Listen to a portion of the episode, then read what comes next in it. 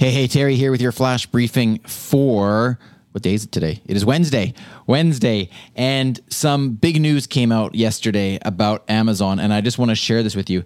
Um, it is related to Alexa indirectly, but here's the deal Jeff Bezos has announced that he is going to be stepping down as CEO of Amazon after nearly 30 years since he founded the company.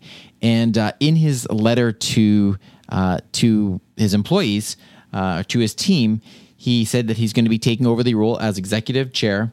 Um, and he's going to say, or he said in that letter, as executive chair, I will stay engaged in important Amazon initiatives, but also have the time and energy I need to focus on the Day One Fund, the Bezos Earth Fund, Blue Origin, the Washington Post, and my other passions.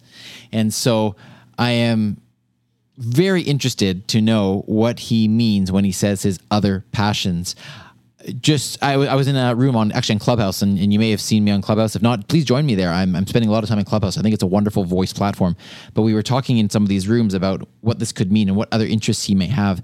Uh, I wonder if this could be something that he uh, is planning about healthcare. I believe that Amazon has so much of the infrastructure to make a big disruption in healthcare, including Alexa and being able to access uh, health information and get health uh, services through smart speakers. I also wonder if uh, there could be some kind of interest of his in robotics um, and perhaps maybe a, ro- a robot that in, could incorporate voice technology or Alexa. Um, anyway, these are all just speculations, but I'm having fun, and we had fun in in these rooms just discussing this. So, love to hear your thoughts on that. Uh, hit me up on Twitter, Dr. Teri Fisher, D R T E R I F I S H E R, or come find me on Clubhouse if you're on there. Same username, and I'd love to hear your thoughts. All right, have a great day. We'll talk to you tomorrow.